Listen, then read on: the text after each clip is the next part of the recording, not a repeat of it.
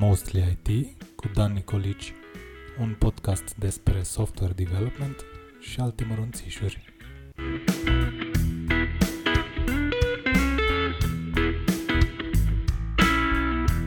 Salut! Suntem la episodul 6 deja. Astăzi îl avem invitat uh, pe Mihai Coroș. Salut! Salut, Mihai! Salut. Ce mai faci? Mihai destul de, este... Destul de bine. Mă bucur să aud. Mihai este un împătimit al uh, programării, este pasionat și el.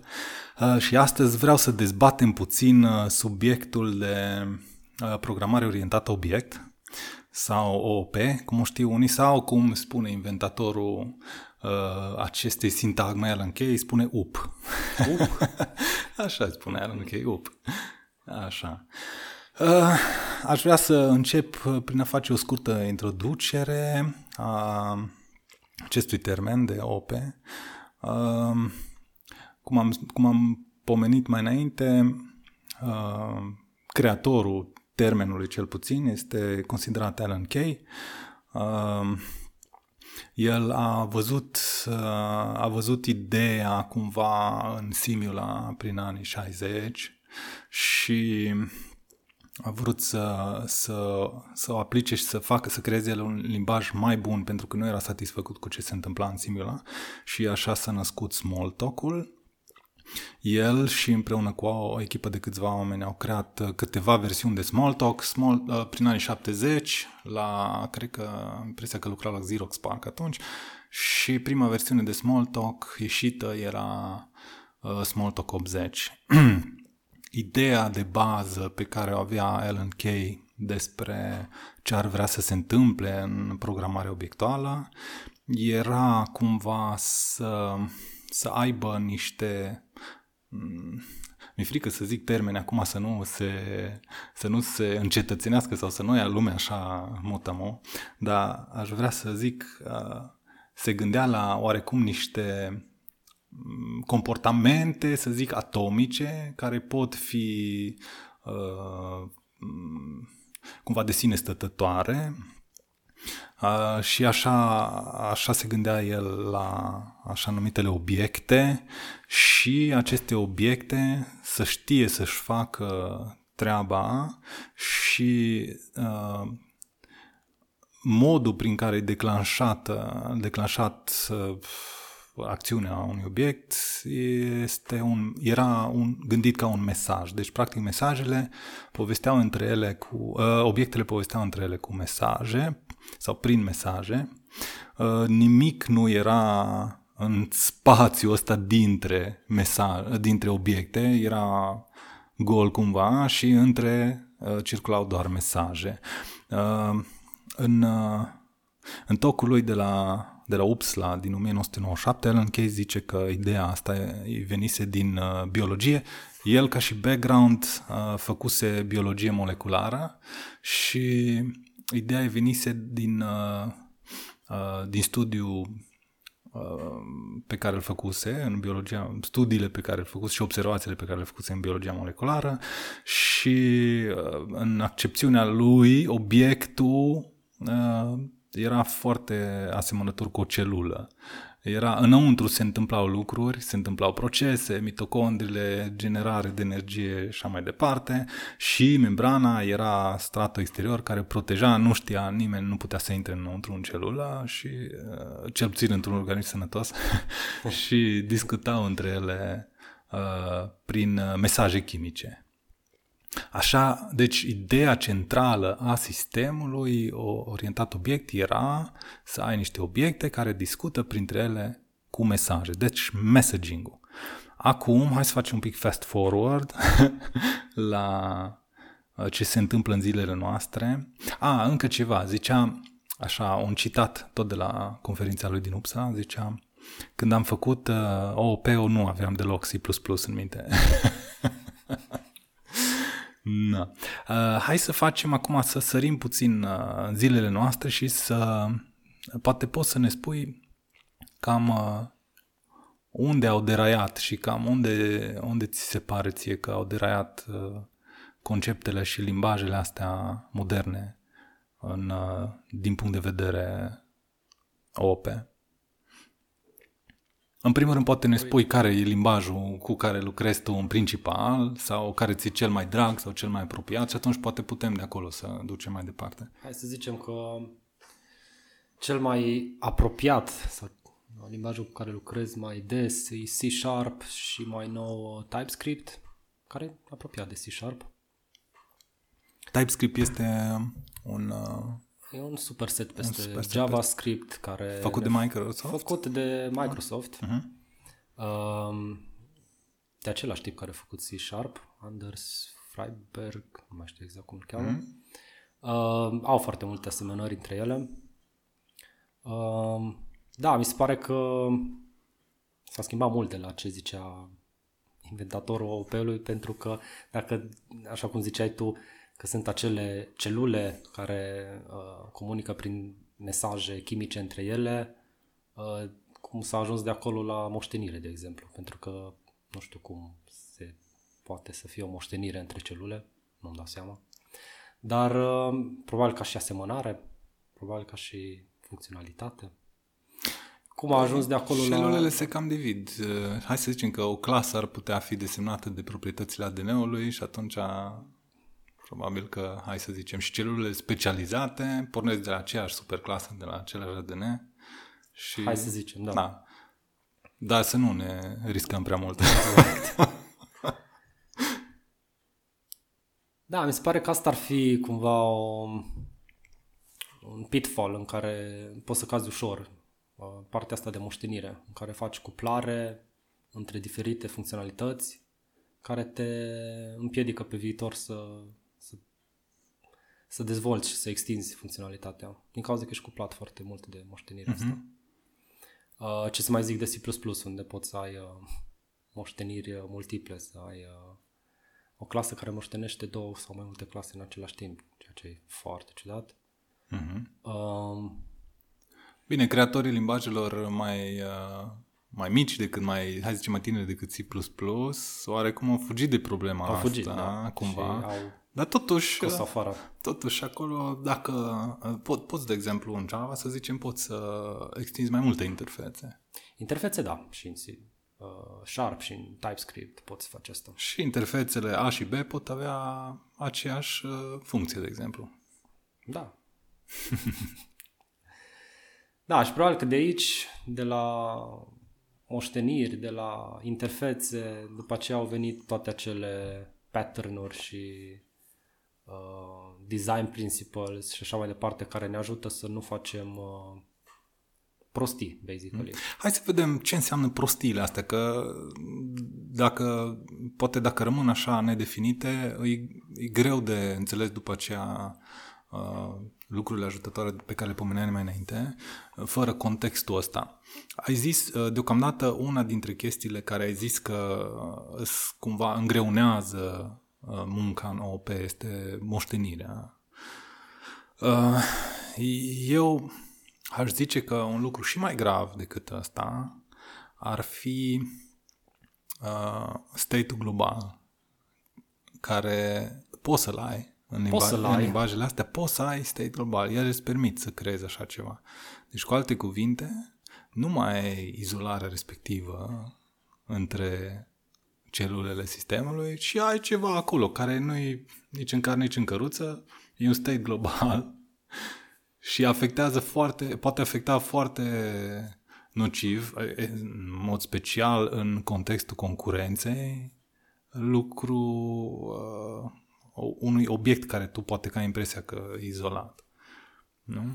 Da, dar asta cumva cred că sunt mai multe variante sau mai multe feluri în care poți ajunge la acest state global și unele din aceste uh, design patterns sau principles zic să nu ai state global, dar trebuie să cumva să-l faci de mână, adică nu te oprește limbajul să faci asta. Mm-hmm.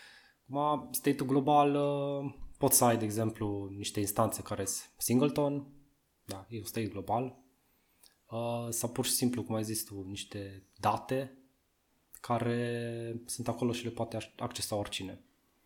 Uh, și modifica, că de fapt despre asta e uh-huh. partea, asta e partea nasoală, că dacă nu le-ar modifica nici uh, nimeni, probabil că nici n-ar fi chiar așa nasol. Uh, Acum, da, depinde cum te ferești de acest state global. Probabil că unii ar zice să da, te ferești de singleton sau de uh, să ai grijă cum îți faci instanțele obiectelor uh, sau să ai imutabilitate, să practic să nu-ți pese dacă ai un state shared, pentru că tot timpul ți se dă o copie. Mm-hmm.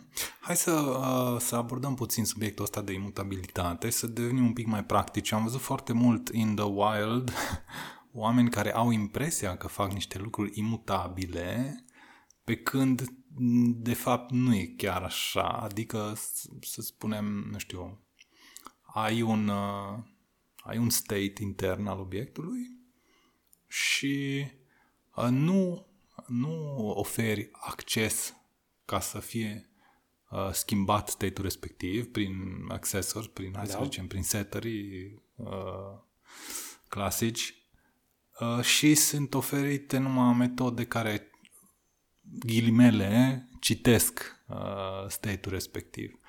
Dar uh, nu e suficient lucrul ăsta. Păi, Sau, trebuie dacă... să ai mare grijă acolo ce oferi prin acei uh, accesori. Pentru că tu dacă oferi o referință către ceva obiect sau în fine, care până la urmă îți uh, pointează către o zonă de memorie, cineva poate să-ți modifice acolo. Exact. Cel mai, să, să zic, un caz foarte ușor sau des întâlnit ar fi că ai un getter pe o listă. Uh-huh. Păi, da, poți să faci get la lista aia, după aceea cu lista respectivă poți să faci ce vrei, nu știu, adaugi uh, elemente noi și așa mai poți departe. Poți să golești. Poți să golești, poți să... Și atunci dacă, dacă obiectul respectiv are, lucrează în algoritmul intern cu lista și dintr-o dată se trezește cu ea goală, da. ghinion. Exact. e mai rău dacă e în, uh, într-un context concurent. da, cumva ar trebui ori să lucrezi tot timpul cu value types, care tot timpul sunt copiate, să nu... Uh, Poate poți să fii explicit, e ok să, să zicem exact ce înseamnă și cum uh, se obține mecanica. Păi, value types ar fi uh, date care sunt ținute pe stivă, uh, care nu au o referință în memoria long-lived uh-huh. și atunci uh, când se termină de, de, exec- de executat codul de pe stivă, practic, ele nu mai sunt, sunt memoria eliberată. Uh, pe când dacă lucrez cu uh, tipuri de date care sunt referință, ele sunt ținute în heap, tu pasezi uh, doar referința la obiectele respective, adică la zona de memorie și atunci cine are acces la referința respectivă poate să modifice ce e acolo. Uh-huh. O soluție ar fi ca dacă tu lucrezi cu tipuri de date referință, să-ți faci o copie într-o altă zonă de memorie, să o returnezi pe aceea. Și atunci ai obține într-adevăr imutabilitate. Nu returnezi mm-hmm. niciodată datele cu care lucrează obiectul tău sau state-ul tău intern, ci faci o copie într-o altă zonă nouă de memorie și o returnezi pe aceea. Uh-huh. Practic asta ar fi. Ok, și dacă aplicăm asta la ce posteam înainte la o listă, atunci ar trebui să dăm o copie a listei. Exact. Și să copiem și conținutul listei exact. atunci. Bun, atunci asta ar fi cumva atunci ai destul de memorie. ineficient. Din punct de vedere al memoriei, probabil. Uh-huh. Da ca și performanță, depinde cât de, hai să zicem că nu e foarte costisitor să copiem lista aia, depinde și ce ai în listă. Depinde cât e de mare și cât exact. spațiu ocupă, așa e. Da. Uh, soluție la problema asta există așa numitele persistent data types, care sunt folosite foarte mult în, și în, în programare funcțională, care se asigură că se face o copie cât mai eficientă. Nu se copiază totul, se copiază de la un anumit punct încolo, restul rămân Uh, comune și atunci se eficientizează, se eficientizează această copiere a datelor. Bine, am povestit de, despre imutabilitate. Imutabilitatea, în principiu, ne cam uh, ne, ne ajută să, să nu ne facem griji când uh, lucrăm cu obiectele noastre într-un context concurent. Da. Uh, pentru că știi că ai garanția cumva că dacă ai obținut sau, ai, uh, sau lucrezi cu ceva date, nu o să ți le schimbe altcineva între timp. Sunt datele cu care lucrezi și... Exact. Uh, na. Acum, uh, pe lângă, pe lângă imutabilitatea asta, Avem niște, niște, niște principii ajutătoare care, care ne protejează de anumite pitfall-uri, cum le ziceai tu. Uh, poate, poate poți să ne detaliezi un pic sau să ne spui despre principiile astea. Nu mă refer neapărat acum la design patterns, mă refer la principiile uh, solid. Solid? Da. Da, cred că uh, în general principiile și toate design pattern-urile practic ne ajută să avem codul mai bine structurat și mai mentenabil pe termen lung. Practic despre asta e vorba și să fie cât mai puțin duplicat. Uh, pentru că la asta se rezumă. Dacă tu peste o săptămână, două sau peste 3, 4, 5 luni vii și trebuie să faci ceva modificare în cod, petreci mult mai mult timp să citești codul respectiv, să-l înțelegi, să știi de unde ai făcut, de, de unde, unde ai de făcut modificarea respectivă. Mm-hmm. Uh, și toate aceste principii și pattern-uri ne ajută să-l structurăm astfel încât să ne fie foarte ușor de înțeles la orice moment. Uh, revenind la principiile solid, sunt legate de OOP uh, și da, codul ar trebui să fie cât mai clean, ca să zic așa, mm-hmm. cum zice Uncle Bob. Uh, și în principiu ușor de modificat și ușor de extins. Uh, nu știu, să le, să le luăm pe rând? Da, sau... hai să le luăm pe rând, ca să afle și lumea despre ce e vorba. Poate sunt oameni care încă nu știu, poate sunt oameni care au auzit de Solid, dar nu știu ce reprezintă, este o prescurtare, sunt inițialele de la câteva principii. de la câteva principii, care cred că așa le-a denumit ca să sune bine. Acest da, să probabil că de, da. de ținut minte. Păi S ar veni de la Single uh, Responsibility Principle, adică uh-huh uh, un obiect sau, în fine, o entitate ar trebui să aibă o singură responsabilitate să nu facă mai multe. Bineînțeles, asta e relativ, adică trebuie să definești ce înseamnă o responsabilitate și depinde de la context la context. Dar cumva ca o consecință ar fi că un obiect sau o clasă sau o chestie trebuie să aibă un singur motiv pentru care să se poate schimba. Uh-huh. Cred că asta e mai, mai important și, și mai ușor de determinat dacă are o singură responsabilitate. Da, și pentru ascultători important ar fi să înțeleagă că motivul nu este pentru că așa a zis managerul. Da, da, da, da. exact. Așa. Să aibă un, care e de fapt scopul? Să aibă un singur motiv pentru care se poate schimba. Adică dacă vine un change request, cineva vrea o funcționalitate nouă care uh, nu știu, extinde sau face ceva în plus, vrei ca uh, modificările pe care le faci tu în cod să fie cât mai puține, să atingi cât mai puțin cod și atunci dacă responsabilitățile sunt bine împărțite în cod per clase, s-ar putea să modifici numai una sau foarte puține care îți ating uh-huh. uh, implementarea feature-ului pe care trebuie să faci. Uh-huh. Asta ar fi scop, pentru că dacă le atingi pe toate, atunci s-ar putea să ai, sau foarte multe, s-ar putea să introduci probleme, bug-uri și așa mai departe, să nu știi mm-hmm. de unde mhm. apar. Bun, cred că suntem ok cu... Suntem cu S-ul, gata, S-ul. suntem la O. Open, acum, closed, open closed Principle, adică um, să avem codul pe care îl scriem uh, închis pentru a face modificări, dar extins pentru a-l uh, uh, Open for extension, al, closed for modification. Exact, deschis pentru a-l uh, extinde. Uh-huh.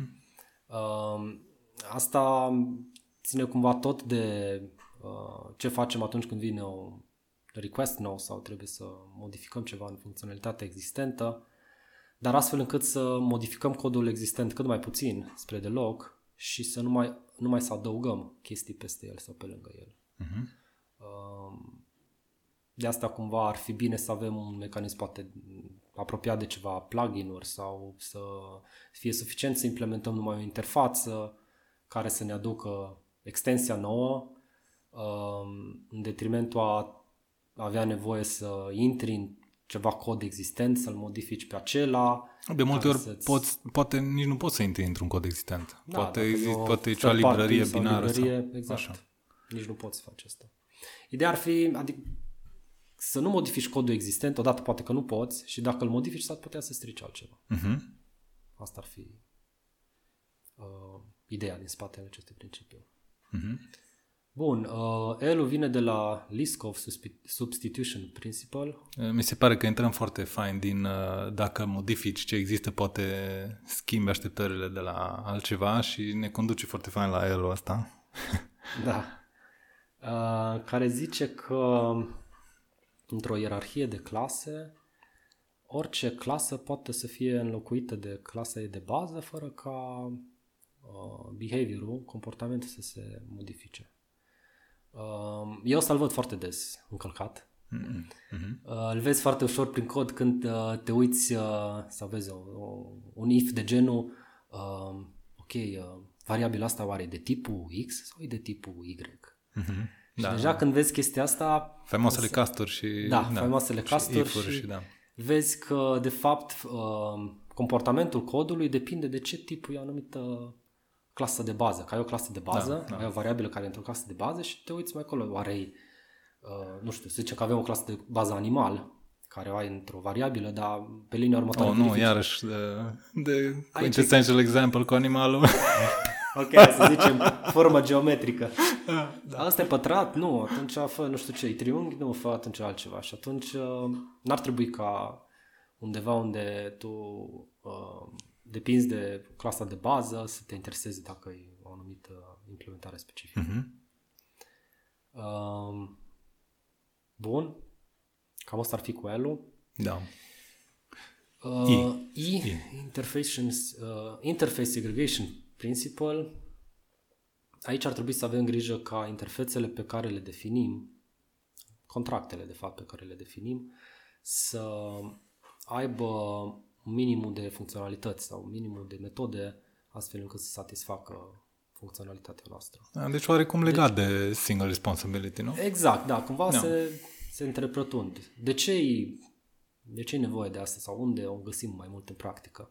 Să zicem că tu ai nevoie să implementezi ceva și scrii o interfață, cumva cu care îți descrie comportamentul uh-huh. contractului sau ce are nevoie să facă. Uh, după care, nu știu, să zicem că scrii 5 sau 6 metode pe care are interfața asta. După care trebuie să scrii niște implementări sau ai la, la un moment dat nevoie să scrii o clasă care implementează interfața asta. O paranteză scurtă. Sunt multe, sunt puține, 5-6 metode într-o interfață. Cam multe. Cam multe. Cam multe. Ok. Nu de alta, să aibă și oamenii o idee despre ce vorbim. Aș zice că deja dacă ajungi la numărul ăsta, ceva ar trebui să te gândești, poate că ar trebui să spargi. Mm-hmm. Mă depinde mult și cât de coezive, cât de mult au sens ele împreună. Mm-hmm. Pentru că dacă una zice ceva despre un anumit concept și alta zice total altceva despre alt concept, s-ar putea să fie nevoie să fie despărțite în două interfațe separate, două mm-hmm. interfețe separate despre asta e vorba mm-hmm. de fapt interface segregation. Dar uh, consecința ar fi, dacă nu faci asta, s-ar putea să ai nevoie la o nouă implementare a interfeței să ai metode goale sau uh-huh. metode care nu fac nimic. Ok, dar și după aceea te uiți mai târziu în cod și zici că metoda asta nu face nimic, dar atunci de ce o ai acolo? Uh, păi pentru că m-a forțat interfața să implementez, dar eu n-am implementare, pentru că în cazul meu nu, nu e nevoie. Ok, deja, uh-huh. deja ceva nu e ok. Ai cod mort. Și ce po- cod mort, dar ce poate fi foarte rău, că poate deveni cod viu și ceva consumator al clasei respective să o da. primească și să o vadă ca și interfață și să nu se întâmple nimic de fapt acolo și să încalci Liscop substitution. Nu? Da, da, da, exact. Deci sunt destul de interconectate Așa. principiile astea.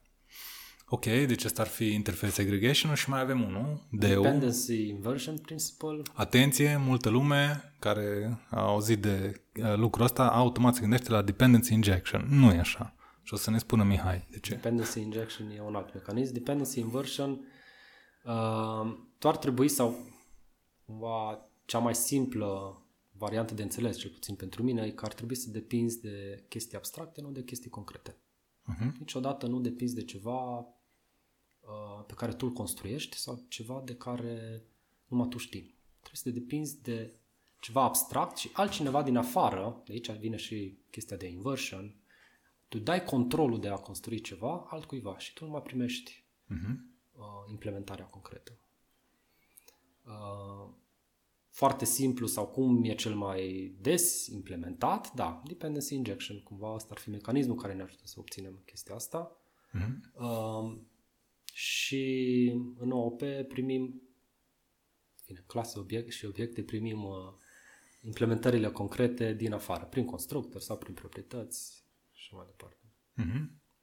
Hai că am ajuns acum într-o zonă, e fain cum decurge discuția așa, intrăm dintr-o, ne conduce dintr-o parte în alta interesantă și cum ai povestit de construirea obiectelor, uh, hai, ce părere ai? Uh, sunt anumite framework-uri de astea de dependency injection care îți permit să faci injecție pe, pe field-uri direct. Depinde, prin anotări sau știu uh-huh. mai ce tip de reflection și să, uh, să faci injecție direct pe field-urile unei, unui obiect. ce părere ai despre tipul ăsta de injecție? Ar trebui cât de mult evitat. Sau Așa. ideal ar fi să alegi un framework care nu îți dă flexibilitatea asta. Uh-huh. Dacă, asta bineînțeles dacă tu ești cumva într-un proiect pe care îl controlezi, pentru că s-ar putea să ai nevoie de chestia asta, de exemplu, dacă lucrezi în ceva code legacy, prin care e foarte greu să injectezi ceva prin constructor. Avea Michael Feathers în cartea lui tot felul de mecanisme prin care îți zicea, ok, uh, poți să injectezi un sim uh-huh. printr-o proprietate, pentru că ți-e greu să modifici constructorul uh-huh. sau nu poți să faci un constructor separat și așa mai departe. Cartea lui Michael Feathers, Working Effectively Working with Legacy Code. Exact. O să o punem în link să vadă și lumea să aibă acces. Um, de ce e mai bine să fie injectarea doar prin constructor, odată că îți dă un semn foarte rapid dacă ai foarte multe dependențe în cod. Deja dacă ai o clasă în care constructorul are multe dependențe, hai să zicem iarăși, deja peste 4, 5, 6, aș zice că probabil clasa, clasa face prea multe, deja iar ne întoarcem la single responsibility uh-huh. principle. Um, și toate cele dependențe odată la rândul lor vor avea depend- alte dependențe, deci e greu de rezolvat instanța. Și cumva dacă ai multe dependențe, o să-ți fie și mai greu la partea de uh, scris teste, la mentenabilitate, o să aibă clasa ta mai multe motive pentru care să se schimbe, pentru care multe dependențe și așa mai departe. Uh-huh. E foarte ușor să ajungi într-o clasă care are multe dependențe dacă injectarea o faci prin proprietate. Cumva e mai la îndemână, mai comod, mi se pare mie. Da, și uh, revenind la partea cu testele de care povesteai, cum, cum, cum testezi o clasă în care nu poți să-ți injectezi dependențele decât printr-un anumit framework? Automat nu poți să faci teste fără ajutorul acelui framework, nu? Da. Deci, automat tu testezi prin framework respectiv. Deci te-ai legat direct exact. de un framework. Testele tale depind de ceva framework de injectare. Așa e. Și de obicei framework-urile astea de injectare nu vin singure sau nu funcționează așa în eter, ci vin uh, călare pe ceva server sau ca exact. parte din ceva server și atunci, uite așa, trebuie să-ți faci un test aproape de sistem ca să poți să testezi o clasă amărâtă. Exact. da. Acum, din ce am mai văzut eu, uh, nu sunt foarte folosite, într-adevăr, mai nou, sau din ce am văzut eu, injectarea prin proprietăți. Deci, aș zice că asta e ok. Nu sunt, dar încă sunt suportate. Sunt suportate da. în, frame, în framework-urile care fac dependency injection, încă sunt suportate mecanismele astea și nu sunt descurajate prin nimic, nici măcar printr-o, printr-o nu știu, o anotare, un o anotare deprecated, sau, exact, un sau warning la compilare. Sau un comentariu ceva. sau ceva în care să zică ar fi bine să aveți grijă da. ce faceți cu treaba asta. Da, da. așa. Uh, hai să vorbim puțin despre, despre design patterns. Ce sunt ele? La ce ne ajută? Ce probleme rezolvă? Că de obicei, când există un set de rezolvări, trebuie să vină la pachet cu niște probleme. Da. Hai să povestim un pic despre lucrul ăsta. Um, mă întorc la partea de mentenabilitate a codului. Practic, uh, design pattern ne ajută să-l facem mai, mai ușor de înțeles și mai ușor de menținut. Și sunt o serie de idei pe care le putem aplica în cod și astea vin cumva, cred că odată trebuie să le, să le știi, să le înțelegi, să le fi citit și a doua parte mai grea puțin să vezi unde se potrivesc și care care ar trebui să fie pus într-un anumit context. Mhm. Uh, Acum sunt multe. Sunt, și, și sunt multe flavoruri, variante. Unele se întrepătund cu altele și așa mai departe. De exemplu, ai putea zice că un strategy pattern um, poți să-l uh, schimbi sau e foarte asemănător cu un factory pattern. Uh, strategy pattern ar fi cumva tu abstractizezi behaviorul unui mecanism în spate la o interfață și pe baza unor condiții sau nu știu, unui context diferit se aleg uh, diferite mecanisme sau diferite implementări ale același mecanism sau behavior. Diferite strategii, cu alte Diferite cuvinte. strategii, exact, Așa. de acolo vine. par, De fapt. Și ce ai descris tu e foarte, e foarte bine, se leagă foarte bine cu uh, dependency inversion. Nu? Cu dependency inversion și cu Interface open close. segregation și cu... Open de fapt, close. De da. fapt, pen- pentru că dacă ai un strategy pattern, să zic, uh, codul tău depinde de ceva abstractizare și apelează ceva metode de acolo. Hai să zicem că vrei să desenezi uh, m, și să, de, să desenezi și strategia de desen ai uh, codul client cheamă, cheamă o strategie Da. de desen și uh, că trimite mesajul, hai să zicem așa, tra- trage o linie. Na, strategia poate să tragă o linie într-un anumit fel sau, știu eu, în mai multe da, poate feluri. să fie o linie, nu Da. știu, care seamănă cu un creion sau cu Mhm. o pensulă sau cu o cariocă. Și inițiatorul mesajului desenează-mi o linie, nu, Nu știe trebuie și să nu-l știe. interesează Nu. cum ui. Și Așa. atunci tu poți să ai o strategie sau să ai două strategii inițial, una e pentru creion și una e pentru cariocă. Și mai departe, dacă tu vrei să faci una pentru pensulă, o scrii, Mhm. dar uh, codul consumator care zice, desenează chestia asta, nu se schimbă. Deci aici avem... Și nu are nicio legătură cu cine face uh, injectarea Exact. strategiilor. Deci poate să injecteze oricine, Exact. orice fel de strategie și el se așteaptă că dacă trimite mesajul, t- desenează o, o linie, atunci strategia respectivă să deseneze o linie și nu să facă altceva. Exact. Să-i returneze nul. Da. Așa. Uh, Ok. Avem uh, cartea de referință aici la, la design patterns, ar fi Gang, Gang of of Four. Four. Așa. uh, da, nu, nu țin minte autorii, cred că de-aia toată lumea zice Gang of Four. Gang of Gamma, Nu, nu mai știu. Eric Gama, Eric creatorul Eclipse-ului. Da? Da, da. Ok. Uh, bun, și ar fi mai multe. Acum ele sunt împărțite pe categorii Mhm. structurale, de construcție și așa mai departe. Uh, dar uh, poate important ar fi și de menținut chestia asta, că se pot întrepătrunde foarte ușor. De exemplu, vorbeam de, de strategy, Mhm. ai putea la fel să zici că și un factory e un strategy, pentru că un factory îți construiește diferite feluri de obiecte care implementează aceeași interfață, dar da, ele îți construiesc obiecte față de strategy care ai putea să zici că îți implementează un anumit comportament. Dar mm-hmm. sunt asemănătoare, pentru că se respectă la fel open close principle, dependency inversion, uh, Liskov. Mhm. Um, Există, există câteva, în, în cartea lor, în Gang of Four, există câteva categorii distincte de tipuri de pattern-uri. Există pattern-urile creaționale, care se referă la cum să faci, cum să creezi, Să creezi obiecte. obiectele. Ar fi factory de care spuneai tu, de fapt e abstract factory. Abstract Factory, Este builder, Builder. builder. pattern. Mai sunt câteva uh, pattern-uri creaționale. Sunt, uh, sunt pattern-uri, pattern-uri uh, de comportament, behavioral patterns. Unul dintre ele ar fi uh, ăsta de Strategy. care am povestit strategy. Așa. Și mai este o categorie, uh, uh, cum îi zice? Avem un lapsus. nu contează. știu, la O să- adapter te gândești sau... Nu știu, îmi scapă, uite, îmi scapă, nu știu. Nu știu.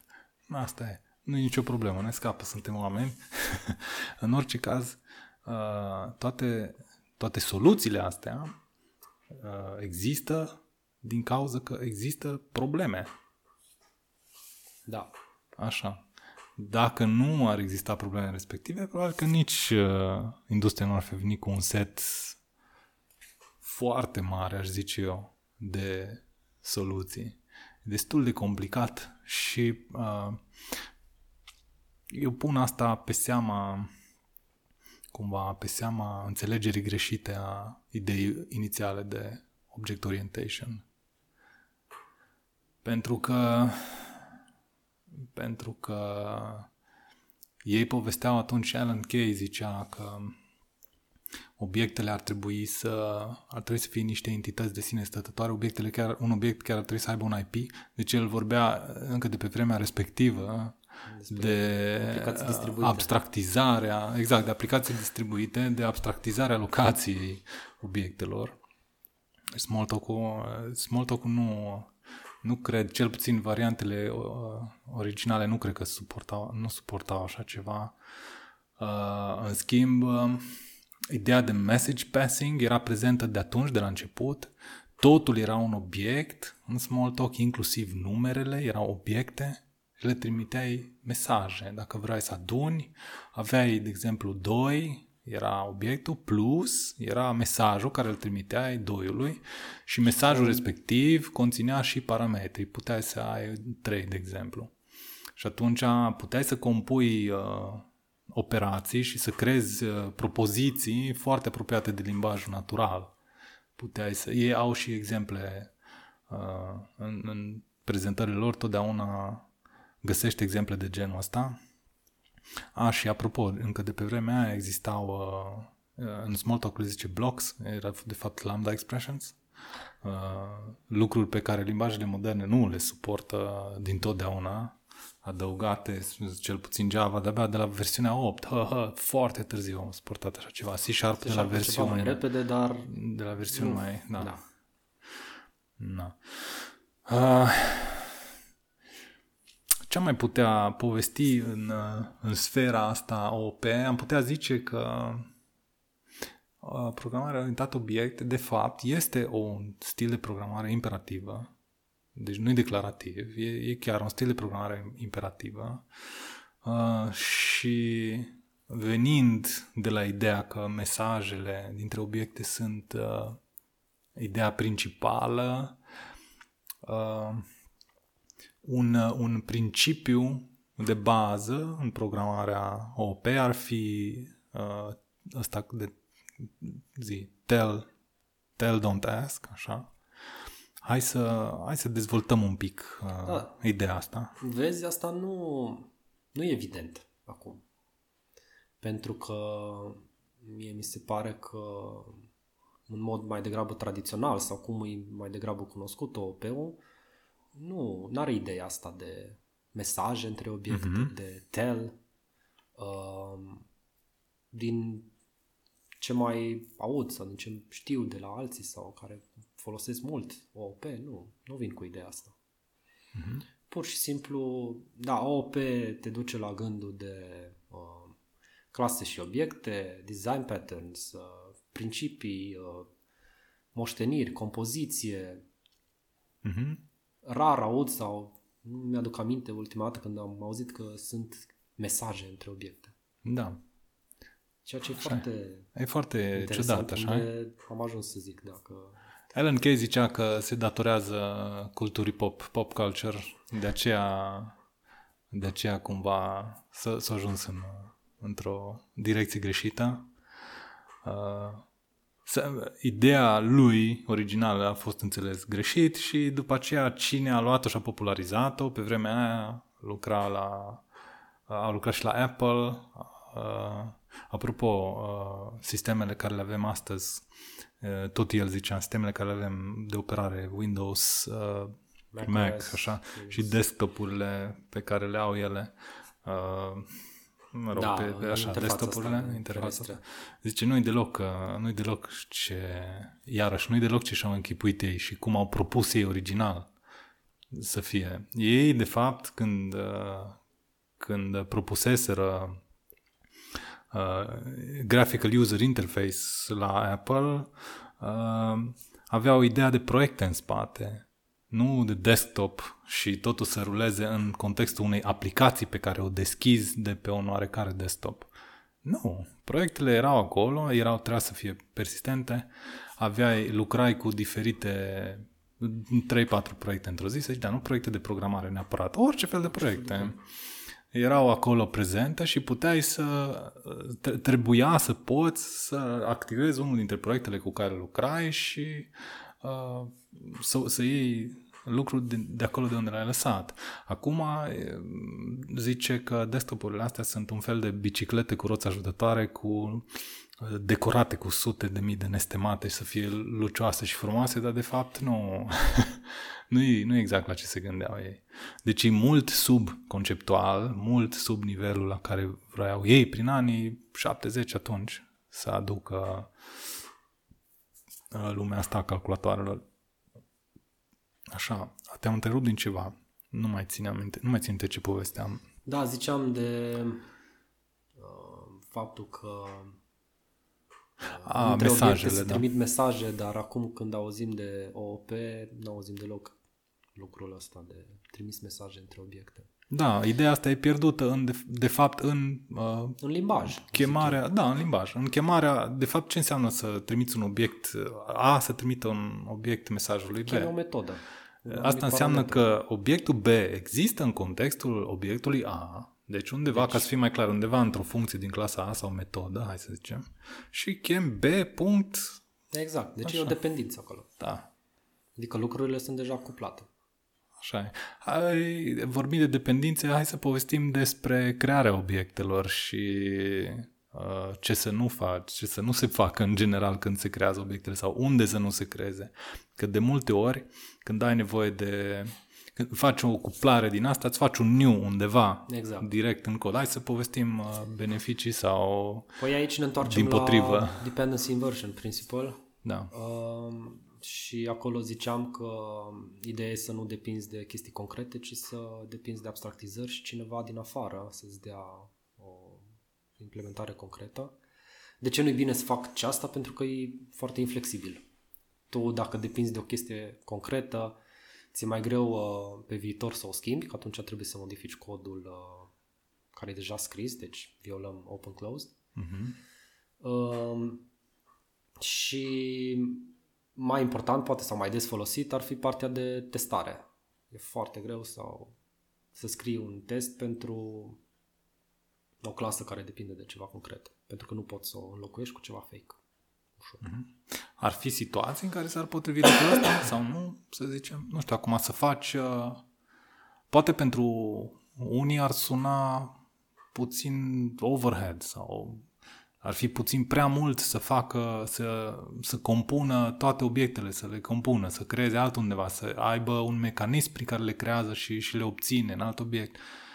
Tot timpul trebuie făcut lucrul ăsta? Nu știu, întreb și eu. Uh, să vedem, sunt trade-off-uri, nu sunt aș putea să fac new la ceva într-o funcție vreodată, să fac și să nu mă afecteze într-un mod negativ. Da, până la urmă depinde de ce ai nevoie de făcut, dar uh, cumva uh, cred că o problemă care apare atunci când faci new, trebuie să-i dai uh, obiectului respectiv pe care îl creezi dependințele lui. La rândul tău, tu trebuie să le iei de undeva. Trebuie să le creezi și pe acelea, probabil. Uh-huh. Și trebuie să faci new și la acelea. Sau trebuie să le iei de altundeva. Și dacă ierarhia asta crește foarte mult, e foarte greu de controlat. Da, uite, îmi vine în minte un exemplu care nu are nevoie de dependințe, în schimb are dependințe implicite și ascunse și ne poate răni foarte tare. Să zicem că îmi fac, uh, nu știu, lucrez ceva, uh, vreau să fac o computație, dar e bazată oarecum pe ceva timp și atunci îmi fac un new date undeva într-o funcție nu trebuie să-i dau nimic, că sistemul da. știe să-mi dea o dată cu uh, timpul now, acum, da. când fac new date Te-ai legat temporal de momentul respectiv, momentul acum de, de când rulează codul. Și ce e rău în lucrul ăsta? E rău pentru că uh, s-ar putea să ai unexpected behavior în testare sau mm-hmm. depinde unde rulează codul. Dar cum testezi un lucru de ăsta? Nu știu. Greu. Greu. Greu. Adică totdeauna testul tău ar trebui să, Depinde și ce să aibă și el cumva indirect o dependință la la sistem ca să știe ce dată ar trebui să verifice, sau mă rog, Depinde și parte ce din- testezi, da. da. Și atunci cum ar fi o, o abordare bună în, în lucru cu timpul, cu datele? Care ar fi o abordare, să zicem, mai uh, corectă, OP? Păi ai putea să-ți faci un provider de datele respective, să aplici dependency inversion și din afară să-ți dea un timp T care îl poți controla. Și atunci um, implementarea ta nu depinde de acel date new, ci o ia de undeva din afară și nu-l interesează de unde, cum, cum a fost creat. Uh-huh. Poate să fie fix, poate să fie altceva. Pur și simplu nu, nu-i responsabilitatea lui. Și atunci, Foarte dacă bine, tu o iarăși. poți controla de afară, poți să o, controle, să o controlezi și într-un context de testare sau într-un alt context, în funcție de ce ai nevoie. Da, deci revenim la La principiile, dependency inversion. la principiile discutate înainte. La fel putem face și cu alte lucruri care uh, nu au... Deci, practic, asta e o altă responsabilitate. Cred că, uite, z- z- de exemplu, la logging, la fel putem face. Să, să avem o, o, un, log, un log provider, să zicem, care ne dă ne dă o anumită instanță de log și clientul, consumatorul care folosește logul nu știe de unde vine și cum vine și atunci se poate substitui la teste și uh, verifica foarte ușor. Dar uh, atunci problema ar, uh, uh, problema cred că s-ar pune în felul următor uh, ar fi foarte important să știi ce reprezintă o responsabilitate, ca să știi să o izolezi, să o pui altundeva. Că uite, poate multă lume nu se gândește că uh, să zicem, crearea asta de date sau de timp sau secunde sau orice, crearea asta de timp ar fi o responsabilitate. Așa e. Poate o iau ca și ceva așa, venind de undeva din tine. Da, nici nu te gândești la ea, de fapt, atunci când scrii codul. Da, um, așa e. Cred că o modalitate prin care poți să-ți dai seama relativ, uh, nu neapărat ușor, dar probabil firesc, îi scrii în teste. Pentru că dacă scrii teste uh, și vezi că ți-e greu să le scrii, înseamnă că ceva nu faci bine. Înseamnă că probabil ai prea multe responsabilități într-o clasă care trebuie să le spargi. Ai niște dependențe pe care le creezi tu, care poate că ar fi mai ușor să le primești din afară. Uh, în principiu, testele îți pun o presiune pozitivă pe cod și te fac să-l scrii mai mentenabil, mai decuplat. Deci oarecum e un barometru al uh, Exact. calității codului de producție pe care îl scrii. Exact. Și, bun, și atunci ne legăm cumva de momentul în care scriem testul sau nu ne putem neapărat? lega și, dar nu neapărat. Putem să ne legăm de momentul în care scriem testul. Uh, poți să-l scrii... Cred că, sau cum, cum văd eu mai uh, apropiat de, de realitate chestia asta, cu cât îl scrii mai apropiat ca timp de codul de producție, testul, cu atât ai mai bine. Mhm. Uh, ideal e dacă poți să faci test driven, adică să scrii testul înainte să scrii codul de producție. Mhm. Dar asta nu tot timpul po- o poți face sau nu tot timpul e neapărat potrivit. S-ar putea să... O poți face când nu ai codul scris încă. Dacă ai codul scris, nu o poți face. Exact.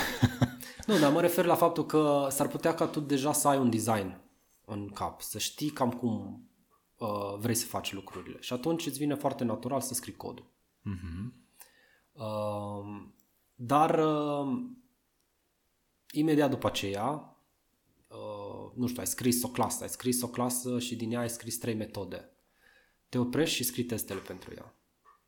Cât de repede? Cam asta ar fi. Că atunci în- te, te împiedică să faci anumite, uh, să zic, uh, greșeli sau să dai prea multă responsabilitate clasei sau să ai anumite dependențe pe care le creezi de mână um, și pune foarte rapid acea presiune pozitivă pe codul tău, pe testele pe care le scrii. Uh, Cu alte cuvinte, testele ar fi oarecum unul dintre primii clienți ai uh, codului de producție. Da, aș vedea că testele ar trebui să fie scrise împreună cu codul de producție. Adică uh-huh. atunci când livrezi un cod și zici, da, am terminat, codul respectiv trebuie să conțină și testele. Teoretic, dacă faci lucrul ăsta uh, urmărirea ușurinței cu care poți să-ți consumi clasa pe care ai scris-o și nu scrii teste, uh, clasa respectivă, o, mă rog, o scrii și, uh, și o scrii într-un anumit context, adică și, e consumată de alt cod de producție la un moment dat. Atunci, teoretic, ar trebui să te lovești și în cazul ăla, chiar ne scrii în teste, de aceleași obstacole de care te lovești la teste, nu?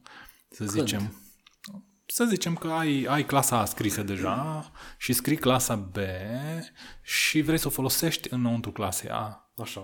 și vezi că ți-e destul de greu să accesezi sau să lucrezi, exact cum ai face testele pe Da. B, la fel e și codul de producție care îl scrii în A față de B. Deci teoretic ar trebui să vezi lucru ăsta, că e greu să, să o instanțiezi, e greu să-i dai nu știu ce dependințe sau, sau poate că din contextul codului de producție ți-e mult mai ușor pentru că se folosesc cine știe ce dependințe globale și atunci tu nu ai nevoie să faci același lucru din clasa A pe care ar trebui să-l faci din teste.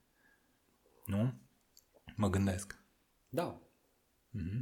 Deci atunci E un, nu... e un context uh, cumva mai degrabă subiectiv, în funcție de ce e scris în clasa A, atunci când folosești clasa B. Și atunci, uh, probabil că nu ai ocazia sau nu vezi toate use case-urile clasei B care e folosite de clasa A. sau, Pe care s-ar putea să le vezi atunci când scrii test. sau contextul, contextul în care va exista clasa A împreună cu clasa B este deja undeva setat și definit în afara lor, independent de ele, pe când în teste nu este sau trebuie să ți-l creezi tu. Da. Și atunci aveți, într-adevăr, tu reiei și rescrii sistemul respectiv în teste și atunci îți dai seama că, hopa, stai puțin. Deci poate să nu fie chiar așa de evidentă problema când, uh, când lucrezi în codul de producție. Exact. Și atunci testele, într-adevăr, sunt un foarte bun barometru pentru, pentru un design mai uh, modular. al Exact. codului. Am înțeles. Bine, Mihai, ne apropiem acum de sfârșitul episodului. Hai să facem predicția uh, clasică. De obicei, la sfârșit facem uh, predicție despre ceva în uh, viitor, ce se va întâmpla, cum se va întâmpla. Hai să, hai să vedem. Unde crezi că... Nu știu, acum inventez, uh, improvizez. Unde crezi că se vor duce limbajele astea care suportă paradigma OOP în viitor? Că hai să fim sinceri, uh, limbajele folosite, limbajele astea mainstream, Java, C Sharp, uh, Python, nu știu mai ce scala, nu se rezumă la o sin- singură paradigmă. Deci se poate Așa e. programa în ele și procedural și funcțional și object oriented și așa mai departe. Uh, unde crezi că o să se ducă spre viitor uh, limbajele astea? Ca și combinație de paradigme. O să se filtreze puțin și o să se nișeze sau o să se combine și mai mult paradigmele? Ce crezi tu? Ce... Hmm. Sau ce simți că, Eu că o să cred se că întâmple? astea mai mainstream uh, o să se combine și mai mult și o să poți să faci și OOP și funcțional uh, mai ușor în limbaje. Uh-huh. Limbajele, cum să zic, mainstream. Și asta cred că se și vede deja, pentru că deja avem, cum ai zis, lambda expressions, foarte multe metode de extensie prin care poți să faci uh, funcțional. Uh, și cred că long term, cel puțin încă o vreme, într-acolo se va uh, se vor îndrepta lucrurile. Uh, Pe de altă parte, cred că și o chestiune ciclică. Uh, S-ar putea ca în viitor să revină mai mult uh, limbajele funcționale, pentru că vom avea la dispoziție uh, alte environment-uri, alt hardware. De exemplu, acum, nu știu, mulți ani, probabil că partea asta de funcțional, imutabilitate și așa mai departe, era mai greu de pus în practică deoarece nu aveam atâta paralelism pe o mașină sau uh, atâta memorie sau așa mai departe. Deci, probabil că în viitor, uh, sau poate că deja se întâmplă, să fie mult mai la modă partea asta funcțională. Deși și acolo poți să faci uh, mai apropiat de object oriented. Deci, cumva, dintre amândouă. Mm-hmm, am înțeles. Bine, Mihai, îți mulțumim foarte frumos că ai povestit cu mine aici la, la podcast. Și eu, mersi. Și uh, te mai așteptăm și pe viitor să mai povestim și despre alte subiecte sau chiar, chiar și despre OP, pentru că e destul de vast uh, area asta. Cu siguranță nu se termină aici unde am uh, povestit, până unde am povestit noi acum. Și uh, ne auzim. Toate cele bune și sănătate. Salut! La fel, salut!